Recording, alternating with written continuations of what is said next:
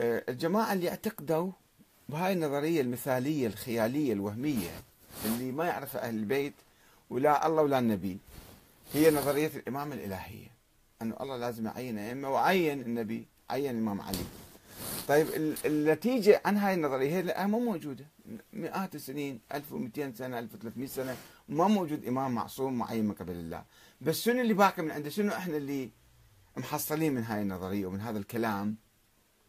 هو قراءتنا للتاريخ بشكل مزور وقراءتنا للتاريخ بشكل حسب ما إحنا نقرأه ونكتبه مو حسب ما جرى في التاريخ. التاريخ بين الصحابة أنه النبي صلى الله عليه وسلم عليه توفى قعدوا قالوا شو نسوي؟ ننتخب لنا أمير واحد من عندنا ثم تناقشوا بيناتهم ثم انتخبوا أبو بكر وإجا المسجد وبعدين بايعوه والإمام علي ما تبايعوا إياهم.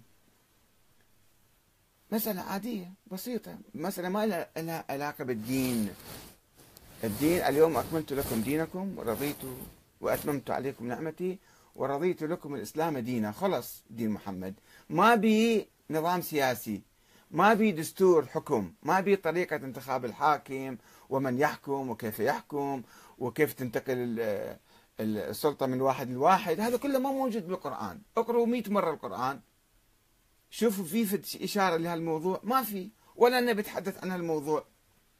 فنجي نقول أنه لا النبي قال عين إمام علي خليفة. طيب وبعدين مو يصير لوازم شيء يجر الكلام يجر الكلام كما يقولون. أنه ذول الصحابة كلهم اللي ما بايعوا الإمام علي وراحوا بايعوا أبو بكر ذول شنو سووا؟ ذول خالفوا نص الصريح مال النبي. ومن يخالف كلام النبي فهو منافق فهو مرتد فهو كذا فهو كذا. وهؤلاء اغتصبوا السلطة من الإمام علي عليه السلام. السلطة الدينية اللي الله طهيها. طيب وبعدين شنو؟ نلزم السبحة ونقوم نسب ونلعن ونشتم ومئة مرة وألف مرة اقرأ زيارة عاشوراء والعن والعن. طيب هذا شو يسوي لنا الآن؟ يعني هالقراءة الخاطئة للتاريخ. لتاريخ السنوات الأولى أو الأيام الأولى من وفاة الرسول صلى الله عليه يدفعنا إلى أنه يصير عندنا عقدة بيننا وبين بقية المسلمين. إحنا نسب رموزهم ورموز المسلمين وقادتهم وهم ما يصيرون يكرهونا يصيرون يعادونا يصيرون يكفرونا بعدين. يعني أنتم شوفوا الآن لو مو مو إمام من الائمه مو الإمام علي بن أبي طالب ولا الإمام الحسن أو الحسين. لو مرجع صغير مرجع هو لا معصوم ولا معين من قبل الله. لو واحد سبه وشتمه وسب عرضه وسب كذا وقام يفشل عليه مثلا. شو يصير بيكم؟ وتنفعلون تتخبلون تنزلون الشوارع تطلعون مظاهرات؟ شلون هذول؟ إذاعة الجزيرة تحكي على السيد السيستاني مثلا. عقلنا يطير. طيب الآخرين شنو يصير بيهم لو أنت قاعد أخذت السبحة؟ وبالإذاعة وبالتلفزيون وتقعد تسب وتشتم وتلعن وتتهم السيدة عائشة وتسوي ما يحلو لك. ترقص وتغني أيضا. راح يصير عداء راح يصير كراهية راح يصير فعل ورد فعل. الفعل ورد فعل ما يجي على هذا القاعد بلندن وبالتلفزيون يسب ويشتم. يجي على كل الشيعة الناس ما يفتهمون. قلت لكم مرة واحد من سريلانكا اتصل بي أحد أصدقائنا في هنا في الفيس. قال لي شنو هاي؟ شنو هاي؟ أشوف فيديو كذا أشوف ناس يرقصون بيوم وفاة عائشة. قلت له عمي ذول ناس. يعني الله يعلم منو يدعمهم منو وراهم منو الشيء هذا ما يمثلون الشيعة ما يمثلون كذا. قال لي والله أنا شي صورت على بالي هذول يعني الشيعة كلهم لابس عمامة وكذا ولحية مثل أي مرجع مثل أي عالم.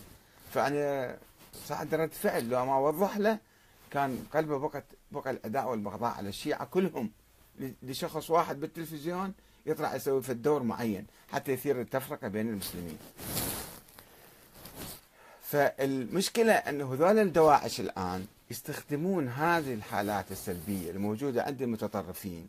مو عند الشيعة عامة ما يسوون هالشغل ما يسبون يشتمون بس دول المتطرفين والغلاة اللي ما عندهم شغل ولا عمل ولا يفهمون التشيع ولا روح التشيع ولا جوهر التشيع ولا جوهر أهل البيت يقعدون يسبون يشتمون يلعنون فتنعكس الشغلة على عامة الناس. وذول يشحنوهم يجيبون الفيديوهات مال يوتيوب ويقعدون ذول الشباب ملاتهم يقول شوفوا شوفوا ذول شلون يسبون أئمة الإسلام والصحابة الكرام وكذا اللي الله ترضى عليهم والله كذا. وذولا إذا ذولا شنو؟ ذولا الشيعة ذولا الشيعة كفار. أخذ هذا الحزام الناسف روح فجر بيهم اقتلهم اذبحهم سوي اللي بيهم. يشكل يعلمون الشباب يعبئوهم.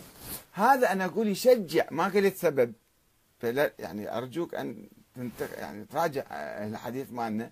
وأنا دائما أقول الدواعش هم عندهم أهدافهم عندهم مشاريعهم عندهم بس يستخدمون هل هالاعمال الغبية من أجل شحن بعض الشباب البسطاء لدفعهم إلى القيام بالعمليات الانتحارية وتفجير الشيعة وقتلهم واغتصاب حقوقهم وابادتهم من على وجه الأرض. فهذه نقطة مهمة جدا قبل أن نأخذ الحديث شوي طولنا عليكم